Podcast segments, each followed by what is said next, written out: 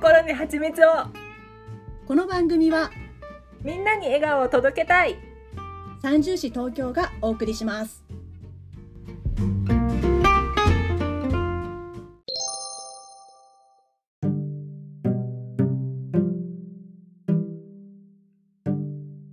これはマイクのですですね。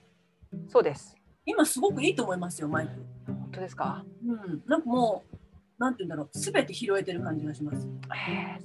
マイクどっかにつけてるの？服に。あ、服にね。今触るとガサガサっと音がした。どこ触ってんだろうあ、今その音がした。あ、落とした、落とした。黒に黒っていうたまたまね、本当こう鮎みたいに風貌にあのラインストーンつけないと。もうなんかいよいよ DJ みたいになってきちゃう。そうだね。皆さんにはみね画面でちょっとお見せていただお見せできないのが残念ですが、うん今、私と、私、ブランコとボンボンは、図らずもね、図らずもですよ、もう偶然、この数ある衣装の中から、ニコ T シャツを着ています。そうなんです。ニコ T シャツ、しかも、もう今、画面で会って初めて気がつきましたけど、うんそれぞれ別の種類の T シャツを着ていますね。しかも着てこようって打ち合わせたわけでもないのに。してない、してない、打ち合わせしてないよ。今日はそういう気温ではありません。そうです。しかも本当だよ。しかもブランコに至ってはもう東京に帰ってきてるから山ほど服あるのにそう大阪で着てた服と意味が違うから。違うからね。うん自分の部屋に帰ってきてから初めて着るニコ T シャツが今日っていうそれが今日あったんですようん。ボンボンとねだからすごいこなと思ってうわすごい。しかも柄違いでね。柄違いでね。うん。私は上に羽織そうそう。まあ、中にあのロン T を着るというスタイルで今回お送りしております。本当に幅広く楽しめる。そしてどっちの柄も捨てがたいっていうことがよくわかる。わかりました？うん。ちょっと見てみて。ちょっとそれを通してみましたか？両方とも。見ました見ました？あ本当？どうでしたか？ちょっとその印象は自分で着てみた印象直接今回生で見たわけですよね現場生で初めて。あのーもう一つの後ろ？後ろっていうのかな後ろの後ろ頭の方が、はい。サイズが小さいからパッと見。あうんうんうん。こっちよりね、うん。そうそう。でインパクトがあんまないからうん。こっちをこの顔の方を見ちゃった後に後ろ頭を見たらえー、ちょっと大丈夫かなって思ったの。このインパクトのなさが。心もとない感じがね。そうそうもっとガンガン来ていいのにと思って。負けちゃうんじゃない？みたいなね。そうそうそう。でも来たら雰囲気が全然変わるけどその大きさで十分十分っていうかもうぴったりだしうんうんであのこうタッチが違うでしょ？この顔と後ろ頭と。うん。そう。だからあの絵にはあのタッチだなっていう感じだしサイズ感もこんなに大きくなくていいし、うんうんうん。そうそうそうなんですよね。うん。意外とあのこのドット柄とこのベタ塗り感の、えー、と印象の違いがね結構ありますよね、そうそうそう。ド後ろ頭のこのドットで抜けてる感じは本当にあのどんなお顔立ちの人にも馴染みますよ。こうスッと抜けるんでね、うんうんそれこそなんかこっちの方が割と男性向け男性にも馴染むんじゃないかなと私はちょっと思って。うんうん。えどっちがどっちが？顔？後ろ頭が後ろ頭後ろ頭がね。バーンとしたちょっと派手な感じのあの、まあ、華やかな感じの男性には顔が顔の方が合ってると思うんですよ。反町隆史みたいな感じ？反町そうですね反町ですね。いやでもさ確かにその後ろ頭の方はさ二宮君とか来そうな感じだよね。ああそうそうそうそうそう馴染みますよ。もう本当にあのあのわかわかりやすくって言ったらわかんないけどもし嵐で言うんだったらもう大野くんとか 大野くん二宮くんは間違いなく、間違いないね。うん、あとの3人は多分顔でしょうね。そうだね、うん。うん、もう松潤なんて顔しか来ちゃダメだ。なんか後ろ頭切ると何可愛い可愛くしてんの？ってなっちゃうかもしれない。なんか そんな感じがします。なるほど。すごいこれはね分かりやすい。こうみんなが商品を選ぶ時の参考になると思う。うん、今のね。あなたがもしこの5人の中で誰タイプならこういう感じで。だから強いて自分を嵐に入れるならっていうどっちに入りますかっていうことを基準に選べばいいんだ。いいですね。そうですねちなみにボンボンは嵐の中で誰ですか？えー、もう絶対松潤。あ自分が？誰が一番ベストかってことじゃなくて？違います。ススタイあの今そういう感じだった？今自分が嵐の中に入るなら誰に近いかなとかいうので T シャツ選べるのかと思ったんだけど違うんだ。あ誰が自分がどのタイプになってる？うん。とどのタイプに近いかうん。って選んだ方がいいけど。うん。えもう一人が思い出せないんだけどさ 大野くんとさ桜井くん以外誰だっけ？もうその第三相葉くん？相葉くんちょっと。ちょっと。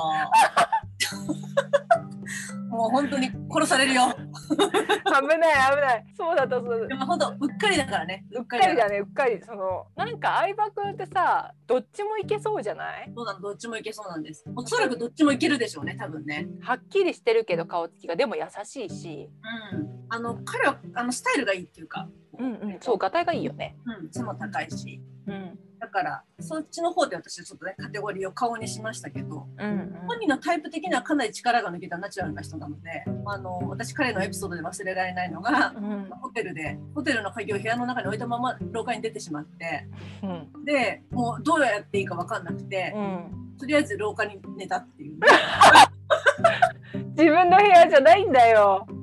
とりあえずこういうふうにこううわーってもうとりあえず寝ようっつ。ってなんかどうしていいか分かんなくて寝ちゃったって話は聞いたんですよ。もう最上階の部屋だから自分しか通んないのかな？そうかもしれない。私ちょっと想像できなかったですもん寝るって。と思ってどういうことなんだろうっていう感じです。そう相葉君は多分どっちもいけるかなどっちかっていうとね。でもそのニノと大野くんがもうダントツの後ろ頭がドンピシャで似合いすぎるから あの残念ながらそのドンピシャには入んないから。あまりにドンピシャだから本当にドンピシャですよね。そうなんですよ。だからこっち来てるけどね。この3人チームになったけどね。なんだけど、うんでも本来彼のポテンシャルなら両方いけるよっていう、そうそうそうもし3人のチームだったら。うんうん、もちろんね。その3人のチームだったら後ろ頭でしょ。そうなの。でもその2強がいるから2強が。今日がねもうあのツートップはちょっとちょっとちょっとバチッとした顔してますからねもう目玉も正面みたいな感じのね。こう 画面を通り抜けてこっちを見てんじゃないかな。っていうフィジカルなので。目あった目あったぐらい、そうそうそう。まあ私は割と自分のタイプ的にはちょっと相葉君かなと思ってるので。うんうんうん。なんとなくねだから割とどっちもバチッとはまあうんバチッとはまらないけどそれなりにかなっていう感じで。どっちも似合う。やっぱ作った人っていうこう特権があるから。そうなんですかね。こうこう円と円が重なってるこの丸の生み出してるからその 創造者？ありがとう創造者っていうこと。でちょっとやめようこの創造者は。なんとなくこう恐れ多くなりました。クリエイタクリエイター でいきましょう。そうですね。それはあるかもしれない、ーそうだね。女の人はさまあ好みもあると思うし、まあ、猫だし割とどっち来てももう好みで選んでもいいと思うけど、まあ、男の人はちょっと嵐を参考にしてくれるといいと思うそうですね。そうですねだからさ同じようにそのアイドルでって難しくない？いいね。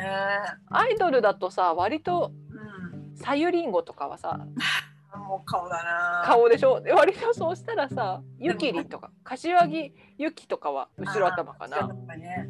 うん。でもさタッシーも後ろだね。あそうださっき後ろ頭だねうん。でもちょっとこう男の人みたいに一筋縄ではいかなくないこのグループ分けが。確かに。難しいですね意外と、うん。なんかおおむねになりそう嵐はバランスがいいってことが分かりました今回の。いや本当だ。今回のカテゴライズによって、うんうん。そうなんですよね。まあこう嵐を参考にこの T シャツを選んでください。謎の謎の嵐を無駄に使っているんじゃないかという そして決して誰が好きかということで選ぶんじゃなくてね。そうそうそう。嵐の無駄遣いをさせていただきましたちょっと。強いて言うなら、そうですね。C って言うなら。でも両方いいと思います。両方テイストが違うから黒 T シャツでもね。両方持っていただくのがいいような気がします。どっちも着てください。く着てほしいですね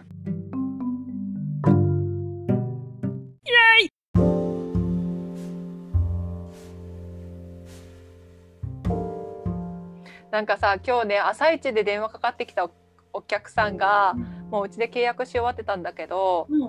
あさっての月曜日にねうんインターネットの工事が来る人でへえ。でその問い合わせだったんだけどあのあさっての工事の立ち会いなんですけどあのちょうどその日の前後が出産予定日なんですねって言われて。うん。で一応私が立ち会う予定なんですけど万が一私がちょっと出産の方行っちゃったら立ち会えなくなっちゃうからその時はどうしたらいいでしょうって言われてで もう質問の意味が分かんなくてどうしたらいいでしょうっていやもうその時はもうあの仕方がないですって言ったんだけどそしたらじゃあ一応主人の連絡先を教えておきますね緊急連絡先みたいなの教えてもらったの。でそれってでも名義人以外の人が立ち会う時はその人の連絡先を教えてもらわなきゃいけないんだけど、うん今回の場合は奥さんが産む時にご主人がネットの工事に立ち会うわけじゃないじゃん。だって出産の方に立ち会うんだから多分ね。そうだよね。だからその一応お伺いしておきますけどでもあの出産ってなった時にはきっとご主人もそっちの方に行かれますよね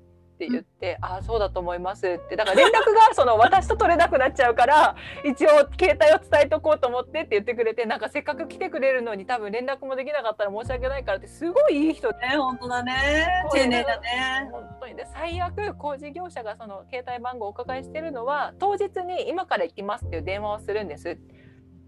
でもその電話が出られなくても家まで行くしで家まで行っていなかったら帰ってくるだけなんですって。だからもう出産に集中してくださいって言ったの。そっちの方が大事だからって言って。でもそれなのになんかわざわざ来てもらってなんか連絡も事前にできないと思うと申し訳なくてって言って。いいですってもう本当に出産より大事な立ち会いなんてないんですって言って。産んでくださいって言って。もう朝10時からもう声枯れてんの。産んでくださいとか言って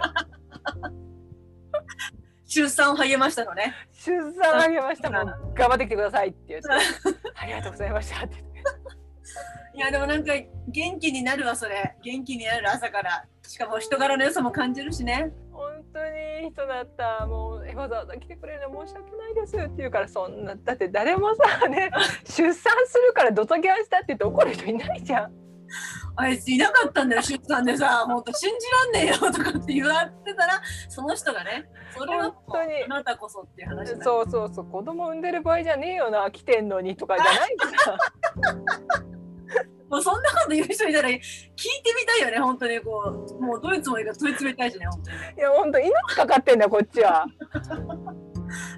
産んでくれるじゃんとか、そういうなんかまた違う話になりそうだしね。いや、面白い、面白いわ、それは面白い。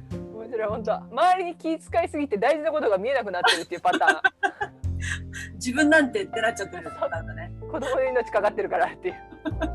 ご主人こっち来てる場合じゃないから病院行ってっていう。本当にね、37歳の高齢出産だと、まあ初めての子かわかんないけれど、だってやっぱりいろんなことをね、周りが見えちゃってるから。やりちゃって、自分が多分他の出産でいろんなことをこう、本人たちも夢中になっちゃって気がつかないことでいろんなことかぶってきたから、自分が出産するときは誰にもかぶせちゃいけないと思ってるタイプかもしれないね。そうそう前もってね工事の業者にも連絡しとかなきゃいけないしと思ってあんな前から予約してたのにすいませんとか言っていやそういうもんだから全然いいんですもう忘れて忘れてるからね。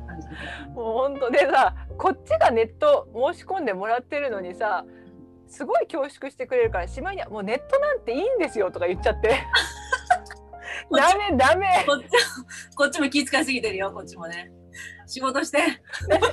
よく考えたらさネットなんていいんですよっていうか申し込んでるのそっちだからその人がいいわけじゃないじゃんそうです、確かに確かに。使うのになんかなんかなくて困るの向こうなんでネットなんかいいんですよって言った後あこれ誰も得しないなと思ってなんかいろいろ間違えちゃったな、みたいな。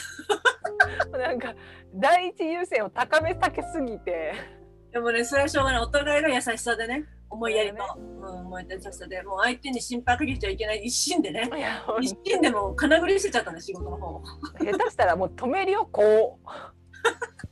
出てくるのを止めるよ。30分だけだから立ち会い。ちょっと待っててっつって。頑張れるね、頑張れるね。とか言ってね。そうそう。30分だけだから終わったらすぐ救急車。もう外で待ってるからぐらいの。もうお願いだからもう最優先させてあげてほしい、本当に。そっか。わかりました。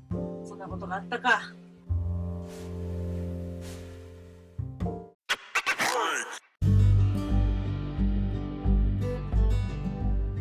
もう子供のな時に保母さんになりたいと思ったこと一秒もなかったし。私子供の時にもう決めてたもん絶対子供産まないってあ本当に？もうこんな毎日もう絶対無理って思ってそうか私もでも思った思った時期はやっぱり自分みたいな子供生まれたら本当に大変だからやめたいっていう。でも可能性はあるよ。遺伝子がそこから出てくるんだから DNA が。あるのよ。もうギャンブルみたいなことでしょだってある意味でね。きっと聡明な子だと思うよ。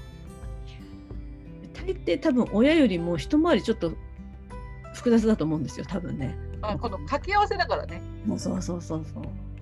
で両親が似てるタイプもいれば真逆のタイプもいるから真逆のタイプの組み合わせとかって結構大変なことになると思うんですよね。だからちょっと私自分みたいなの生まれた時に、まあ、結局自分に対する対応としてはもう母はあの母のこれってちょっと自分にはできないなと思うような感じだったので自分が自分の母親でも母親が自分にしてくれることはできないなと思ったので無理じゃない？みたいななんか 不幸な人間を一人増やすような気がするみたいな感じでそうそうそれでやっぱりなしになりましたよね。でもその代わりに私たちの代わりにたくさんのお子さんを産んでくれている生を支えるということで貢献したいと思います。本当にそう思います。もうありがとうございますという気持ちでいっぱいですよね。本当に、そしてこう一人でその責任を背負わせているこの現状を打破するそうですよ。一人でね抱え込んじゃってるからね。本当ねよく言ってますけど産後うつとかね育児うつをやっぱり事前に食い止めようっていうところがこの目的ですからね。本当にスケールの大きい話してんのよ二人で。やりがいがありますよ本当にね。ちょっとビジョンが見えてるのでまあ多分来年1年間はいろんな物事作っては崩し作っては崩しで調整調整の1年だと思いますけど。ねモダンウェディングに手が届く日は来るかな。いやーやっぱりねもう本当にボンボンの言葉を借りればこうやってやってる間にも子供たちは死んでるんですよっていう表現です。本 そう間違いない。それで優先順位をつけさせてもらったから今回。当にですよそうなんですよね。こうしてる間にも子供がね。そうです。子供もママもね本当に。でやっぱり私たちがすごくこうもったいないというかなんとかできるしなんとかしなきゃと思う部分ってその母親が子供と一緒にいる時間とか子供への愛情とかがストレスで薄まってるっていうかでもストレスがちょっと解消されるだけで子供と一緒にいる時間ねもっと求めたりとかするじゃないですか。それが私本当素晴らしいことだと思っていて。うんそれならできる私たちにもって思うよね。そうそうそう。それ子供の幸せにもすごく大切なことだし、ね、母親が子育てから報いを得る瞬間かなとも思うのでね。やっぱり可愛いとか、ね、愛情を持って育てられるなら苦労の重さも軽くなるしと思うのでね。なんとか。それってすごいことですね。湧き上がってくる自然の気持ちがだって愛ち愛情でしょ？だって。すごいよ尊いよ。ねでそれで飲み会の後は愛情が深まるみたいなこと言ってるじゃないですか。ほら飲み会から帰ってきたらより一層子供が愛おしくなるって言ってた。それがすごいなと思って。そんなことってあるの？ここを理解してないっていう怖さあるよね。その最古な用意がするところ。これやっぱ母親と子供のある意味の中でおそらく多分一つの自然な形っていうか、まあ、全てじゃないと思うんですけどやっぱりかなりの母親が持つ自然な愛情の形だとすればこれがあることによって子供がねかなり幸せが左右されるっていうのは思うじゃないですかやっぱりね親が苦痛を感じながらいやいややってるのは子供は感じ取るからねでもちょっと距離を置くだけで愛情がめより芽生えたりとかってやっぱりすごいことですよね。うん、そこ、まあ、母親じゃないから我々がうんうんやっぱりそこまでの感情はわからないよね。わかんないよね。もうそこさえちょっとこう楽にしてすることができるんだったらそんな関係が作れるんだっていうねこうこういうことだよね。じゃあそれならできるんじゃないと思うっていうかね。いいオフィスも見つけたしね。そうだよ。皆さんも本当に素敵なオフィスを見つけました。我々は。招待したい。我々は。我々はです。あれはあれはどんな風に使えますかね？まずパーティーね。パーティー。うんまずパーティーみんな。みんな来て1周年のパーティー。もう本当にパリピですいません私たちが。パーティーだってもう今しづらいじゃん。しづらいよね。もう Zoom になってさう。ん。いつパーティーするの？もう持ち寄りパーティーもできないじゃん。飲み物でも送りたいですね。もし本当なんかこう今みたいなかなり危険な状態だったらやっぱりちょっと無茶はできない。だから今はい5だからね。赤になっちゃったからマップがこ。こで真っ赤っかだから今ね。そしたらもう飲み物送って Zoom でおめでとうですよね。そうですね。うん、まあクラッカーも一緒に送ってもいいよね。クラッカー送りましょうよ。最初と最後に使うから1人2つっていう感じで。そうそうそうそう。もう一気に2つ引かないように。実は2個も1個もこっちではそんな変わって伝わってこないんでっていうことでね。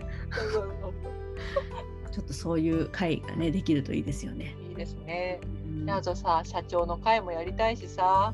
そうだよね。社長の会も必要。ねその奇妙な飲み会の時に言われたの。そのボンボンちゃんゴルフやんないの？って。ああはいはいはいゴはい。ルフやるんだったらおじさんたち紹介してあげるよって言われていなんかいくらでもお金出してくれるみたいなこと言ってたそういう社長を探してるわけじゃないんだと思って 金に物を言わせて遊ん遊びまくっている社長ではないっていうね。そう。もしかしたら偏見でそういう社長じゃない人たちがお金を出してくれるかもしれないけど なんか違う気がするとか今からでもいいからゴルフ習いなよとか言われてなんかそういう目的で習うの嫌だなと思って。確かに。なんかもう接待扱いみたいになってて。そうそうそう。何をイメージしてんだよっていう感じのねちょっと。そう。うんまあ多分女性の社長の会もいいかもしれない。なんかちょっと先輩たちからね女性ならではの難しかったこととその攻略法みたいなのも聞きたいし、うん、まだまだねやっぱりちょっと女性が不利なことが多い世の中だからね。もうちょっとそこはあの声を上げても仕方がないところがあるのでとりあえず自分たちのできることをやっていくしかないねところもあるから難しいんですけど。この間見つけましたね男の人でも。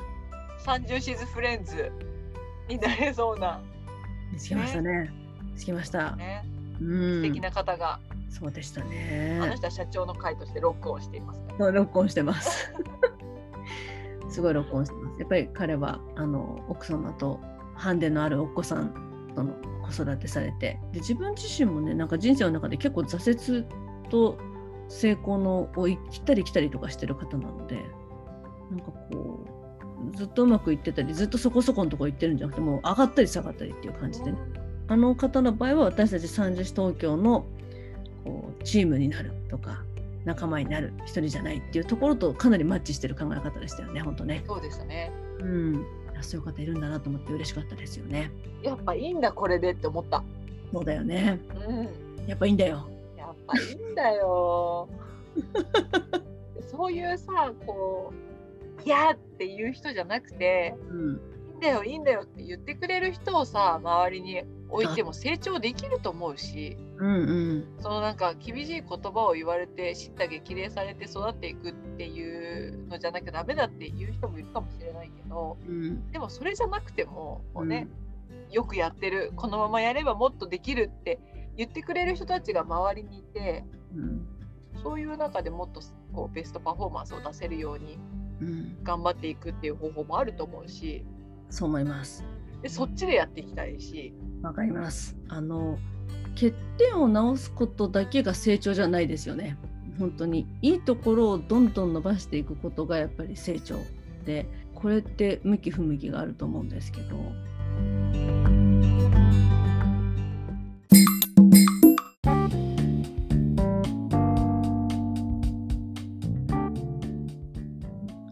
こで話したことあったかな？あの体操の世界のね、えっと西川選手と池畑選手。池畑選手だったかな？体操のあの世界でもえっと20年ぐらい前かな。もうその体操界ですごいメダルを取りまくっていた2人がいたんですけど高校の時から。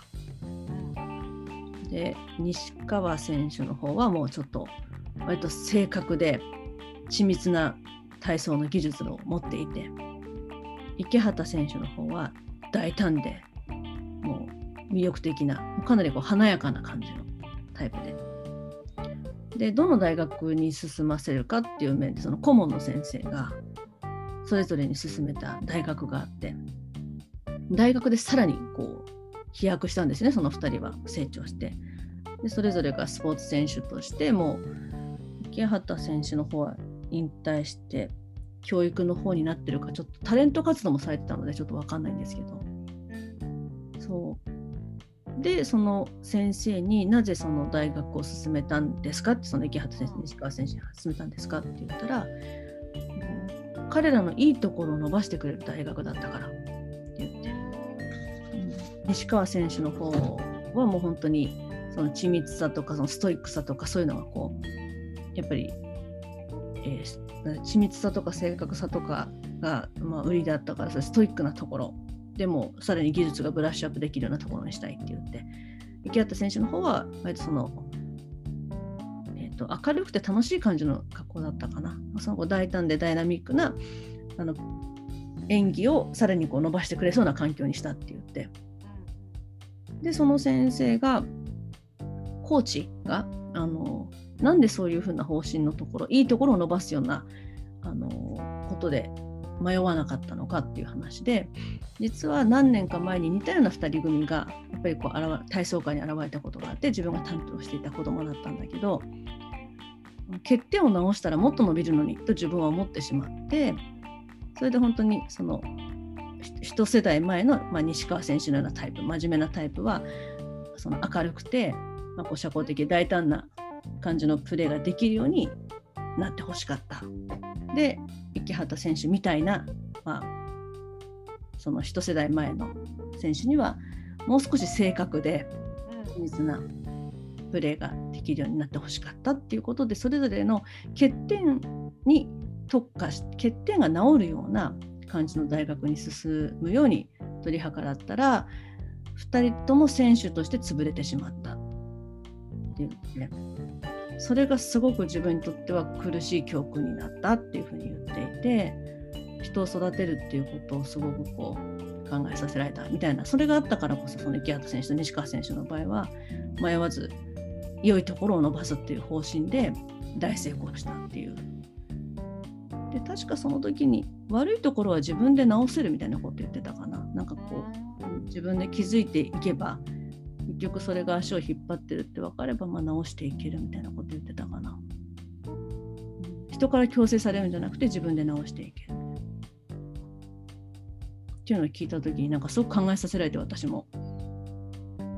うちも弟が2人いてね全然タイプが違ったのでなんか、うん、それぞれが、まあ、比較することはもちろんしないけれどでもどういうふうなこう励まし方っていうかねするのがいいのかなって思った時にこうダメなところをいちいちな口開いたらこの人だ自分のことみたいな感じの人じゃなくてね。って思うとねさっきボンボンが言ったみたいにやっぱり強みとか意欲とかをさらに増幅させてくれるようなところを仲間に持つっていいことじゃないかなと思いますね私もね。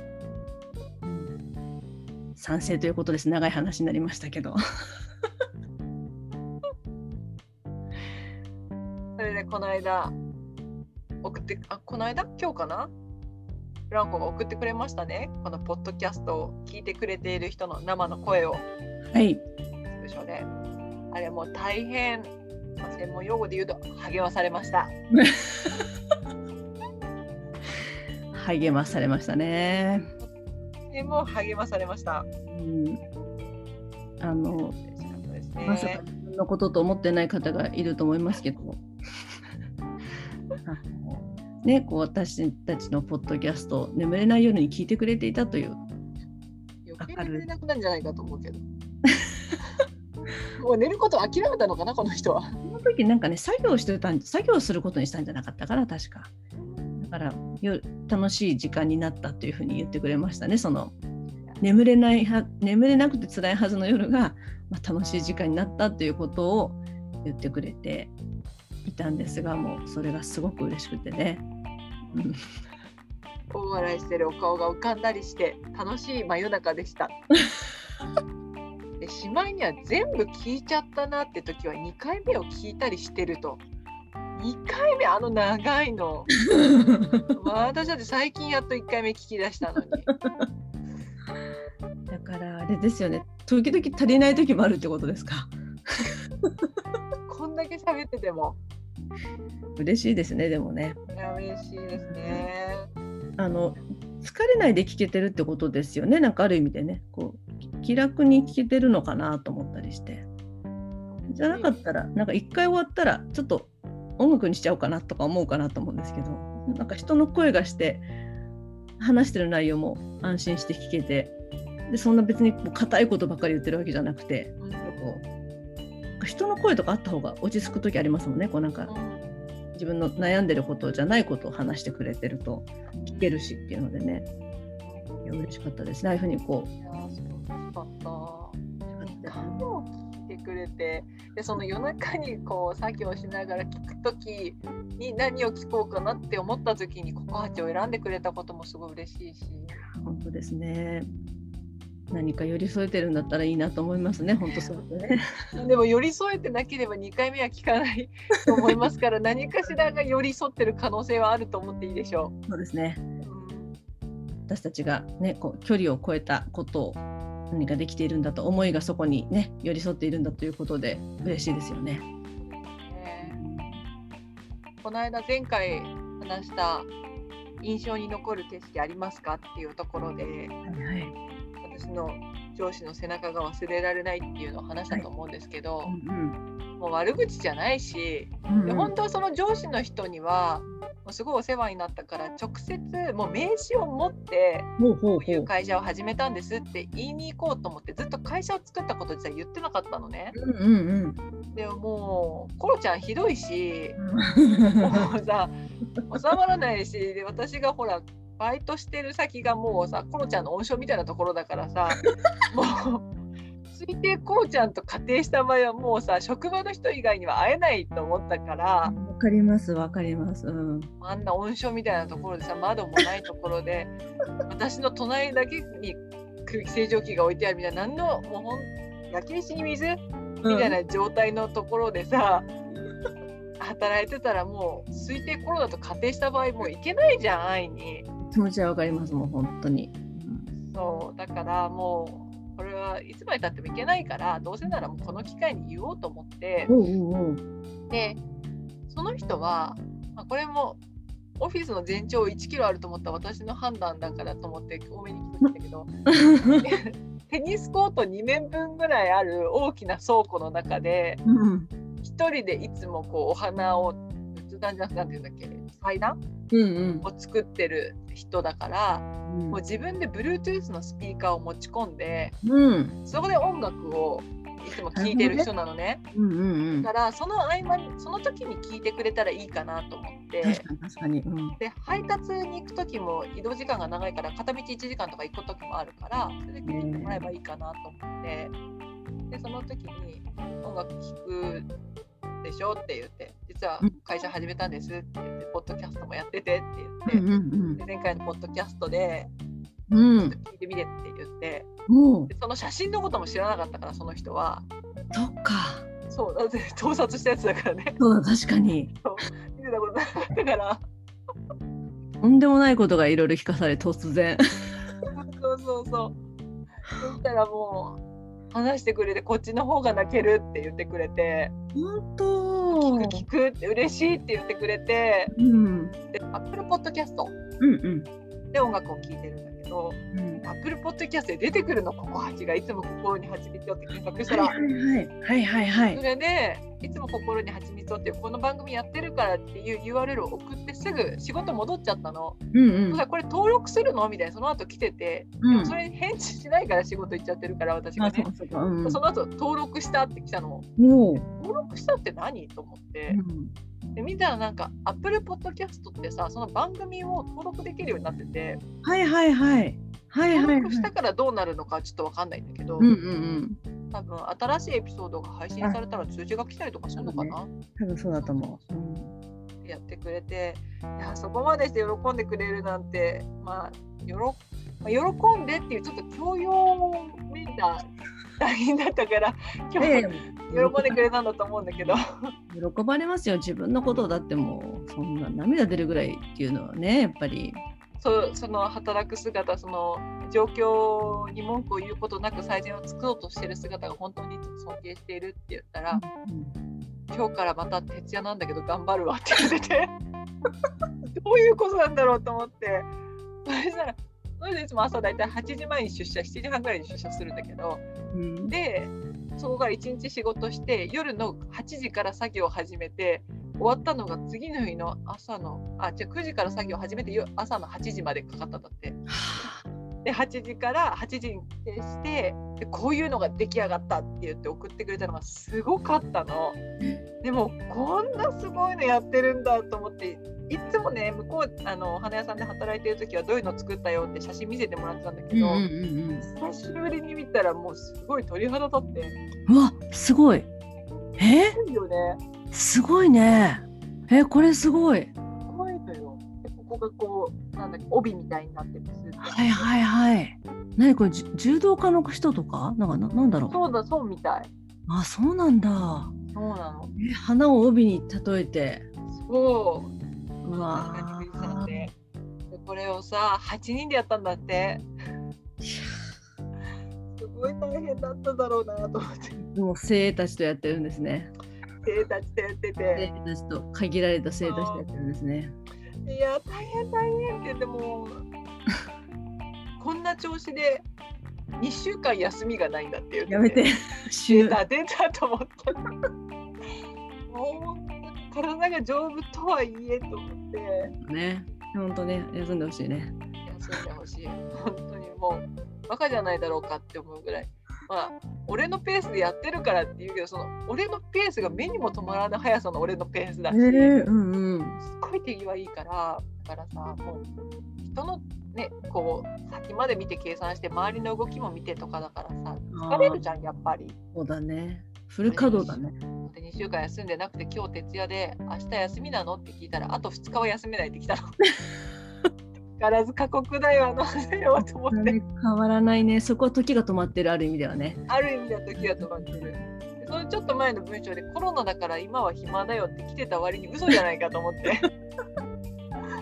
もう何が起きても暇にならなそうな気がするね本当ね。今月あ今月っていうかその会社は20日締めの勤怠だから昨日11月20日でまず1ヶ月分っていうはいはい、考えなんだけど、うんうん。1ヶ月で休み何日取ったって聞いたら3日ってきて。と思って真っ黒な会社ですね本当に。誰も改革してないんじゃない本当に。ほんでそれでその今日ももうやっと終わったから帰るって言ってたのが夜8時9時前とかだったからうん、前日の朝の8時から本当に何時間働いてるんですかってうん、36時間、う数字にすると本当に残酷だけど でもそれを考えたら彼が初めて聞いたポッドキャストは19話だったけどうん、1話から聞く時間は十分あるなと思ったよ。あっという間だよね。もうないのかってなる。もうおかわりみたいな。でも十分だね。十分ある。寝れない夜に聞いてくれる人もいればうん。終わらない夜に聞いてくれる人もうまい。うまいよ。うまいうまい。そんなそんな毎日にちょっと役立てば嬉しいです。本当ですね。もういつでも応援してるっていうことですよ。本当に。本当に。いつでももう尊敬してるし応援もしてるし、そうだね。本当ね。うん、まあ、でもそうやってね使ってもらえるの嬉しいですね。もう収録してなかったらそういうこともできないわけですからねやっぱりね。そうそういつでもその好きな時間に再生できるっていうことも考えたらすごいことですよね。そうですね。同じ場所に集うことにこだわこだわっていたって言い方おかしいけどそれがもし全てだとしたらうんそばにいなければもういられないってだけですけどもうそこで終わりだからね。そうそうそこで終わりだからねまあその応援してくれてたなとかいう思い出とか、まあ、伝わる気持ちとかがその人の中でガソリンになると思いますけど私たちはねこう今の時代だとやっぱりこう録画したものっていうのがね録音したものっていうのを聞いてもらえるからせめてそれがねその人が本当に辛い時に肝心な時にそばにいてくれたらいいなっていう感じしますよね。と、うんまあ、砕けるっていうかもう崩れ落ちることはないでしょうけど辛いことはちょいちょいあると思うから。うん、そうですね。いや、でもその上司の方嬉しかったんじゃないですか、本当ね。嬉しいと思ってくれて嬉しいです。守られてもらっているうちにね、うん、みんなの応援に応えて頑張っていきたいと思います。本当ですね。ちょっとこう、事務所をどこに控えるか、迎えるかみたいなこともちょっと話してましたけど、あそこは港区でしたっけ？そう港区、港区か新宿かな、2つオフィスがあって、うんうん。我々に向いてる方が、港区だったかな？なんか四谷だったかなんだか。あ、四谷かも。四谷だったっけ？いくつもああいうね、オフィスあるので、ちょっと私たちもね、なんかこう、ちょっとごっちゃになっちゃってますけど、一回見に行きたいですね、あれね。ねえ、ね新しくできたとこでね。そうそうそなんか新宿の方だったっけ？ももともとある方がやっぱり本当にビジネスっぽくってちょっと大きめなんですよねなんかこうひ規模とかもう。そうなの、そうなの。私たちのような会社の規模だとやっぱり新しい方が向いてるなという感じでね綺麗だしね。綺麗でした使い方も向いてたしね。そうそうそう週1日だけとかね週何日だけとかそうそう。曜日曜日指定で事務所四谷でした。四谷か早めにオフィス見に行きたいと思います。本当ですね。うん。見に行くとすごく動かされるかもしれないし気持ち的にね。なんかビールもついてるみたいなの、ここ。見たこのビールのマーク。うわ。ぁえかわいい。かわいいね。あそうなのかな。ビールサーバーがあるのかな。世界中で楽しまれてるクラフトビールだそうです。そうなんですね。うん。楽しみだな。なんかそういうちょっとちょっと遊び心があるんですよねそこはなんかねそうなの。うんそれがいいですよねなんかオフィスっぽくない内装だし。あそうそうそうなんかそのそういうちょっと大きめの会社とそういう本当に小規模の多分そこって1人から1人とか2人ぐらいから使えるようになってると思う対象側だったと思うんですけどそういう会社のなんか特徴みたいなのよく掴んでくれてる感じがして嬉しかったですね。そうそうそう。3名から。3名からか。うん屋上テラスもイベントスペースもある。全部必須じゃない？屋上テラスは絶対必要だし、イベントスペースも大事。大事です。だってイベントするし。やりますよ。もう絶対あれね、バルーンね。バルーンバルーンやりましょう。バルーンね、やらせてもらうんで。本当にクラッカーも買ってくるんでパンパンというやつね、パンパンと。まあ、もしできなくてもイベント会場私たちいてみんなはカメラの向こう側でも。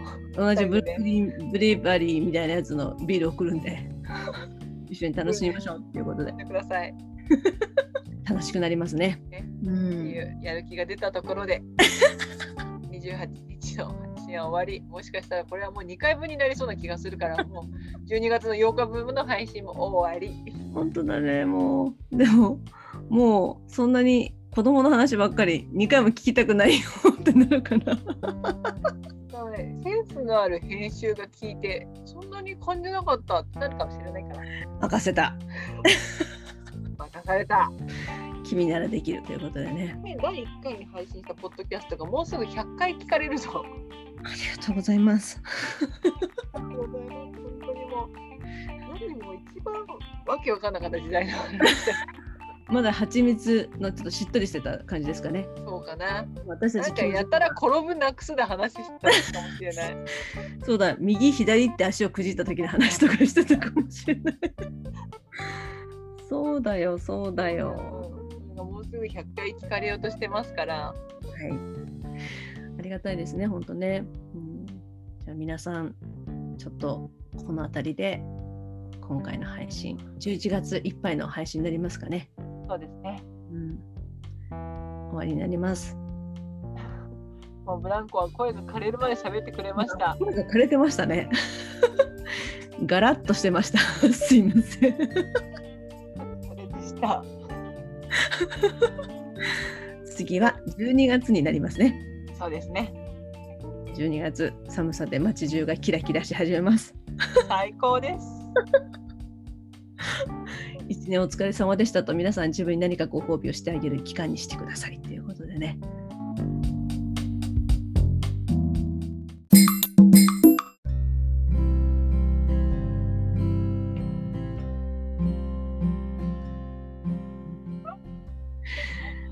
じゃあちょっと次回はやっぱりネクストステージはみんなに見届けてもらいたいので、そうですね。ちょっとみんなで、そうですね。次回は一緒に、えっと、広告を作りましょうということですね。どうみんな、その本編でブランコとボンボンが喋っててさ、CM でブランコとボンボンが喋るってどうなの？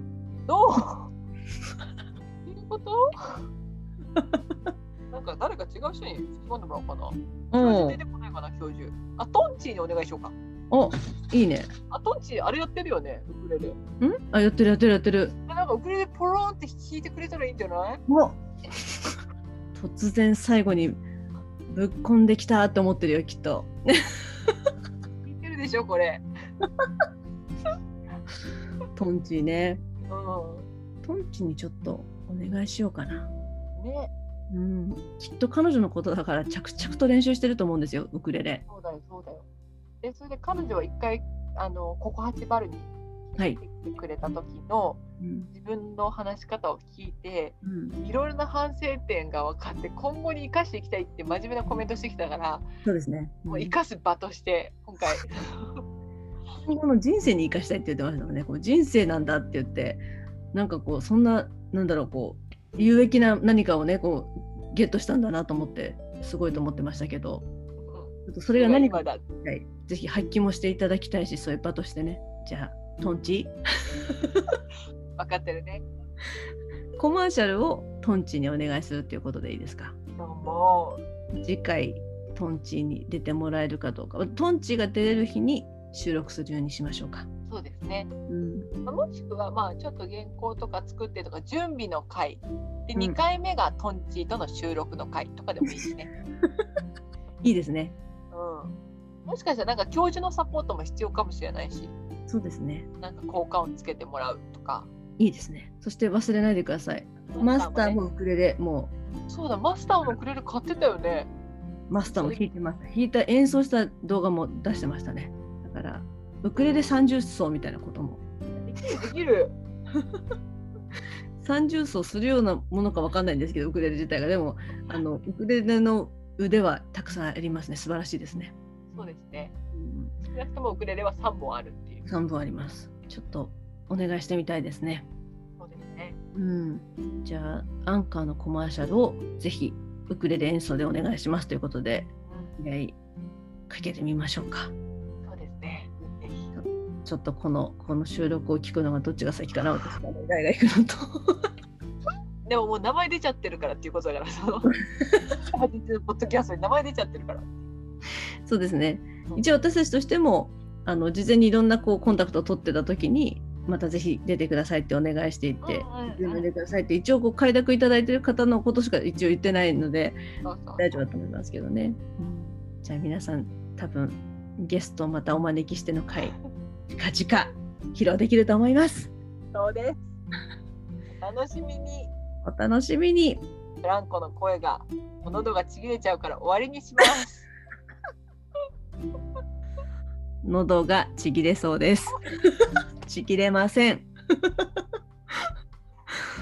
ありがとうございました。今回もご視聴ありがとうございます。空気の乾燥、寒さありますので、どうぞお体大切にしてくださいね。これの。では、世はい、界の日本とアメリカと韓国とドイツとメキシコとカナダとオーストラリアとシンガポールとコスタリカともう一カ国追加になってるインドネシアでも聞いてくれてる。待って、1、2、3、4、5、6、7、8、9、10カ国行っちゃったもん。やばい。10カ国で聞いてくれてる皆さん、いつもありがとうございます。いつもありがとうございます。ありがとうございます。ちょっと頑張ります。なんんで聞いてくれてるのそうなんでって言わないで。いろんな理由があるでしょう、きっとね。でも、ちょっと思ったんですけど、その10カ国の挨拶ぐらいちょっとできたらいいですね。確かに。うん。あじゃあそれも CM に入れたらいいんじゃない、いいねいいねいいね。だんだん表情がなくなってきてる。ごめんなさい。でもいいと思います。ちょっとコマーシャルに入れてね。うん。したらなんかこう10カ国の聞いてくれてる皆さんありがとうとか言ってそれを英語で言ってその後、もうそれで30秒終わるわ。まあ終わっちゃうね終わっちゃうね。じゃあこうありがとうバージョンで。なんかありがとうバージョンでいいのか。そうだね。うん。ということ。ありがとう。Thank you. カムサみんなってこと。そうそうそうそう、うん、最初にこのこのポッドキャストを聞いてくれている10カ国語のみ10カ国のみんなありがとうございますって言った後に「Thank you. カムサムニダダンケシェン」とかそんな感じのでいくっていう10カ国語多分30秒で収まるねそれだったらね30秒以上なの？以上か？あじゃあ全然いくいくうん全然いくいく大丈夫ですね。いいと思いますありがいつも聞いてくれてありがとうとかなんかそんなそれぐらいだったらその国の言語の言えそうだよね。うん、トップに持ってきたら聞きやすいかもねそれいいね。いいよねアメリカの視聴者、パーセント増えてるし。あ本当？だねすごいな。これは10カ国に向けて挨拶を発信するしかない。そうですね。感謝を伝えよ感謝を伝えよう。時空を超え、時空じゃないか。距離を超えてね、う。距離を超えて愛と感謝をお伝えいたします。したいと思います。じゃあ、今回は日本語だけで。それでありがとうございました。来てくれてありがとうございました。ちょっと寝て、ネットショップの準備します。はい。私もちょっと寝て、明日、実家を出発する準備します。してください。ありがとうございます。ありがとうございました。皆さんも良い11月をお過ごしください。それではまたね、おやすみな、おやすみなさい、私たちだ。お休みの人もいるかも。おやすみなさい。それではまたね。バイバイ。バイバイ、ブランコでした。ボンボンでした。またねまたね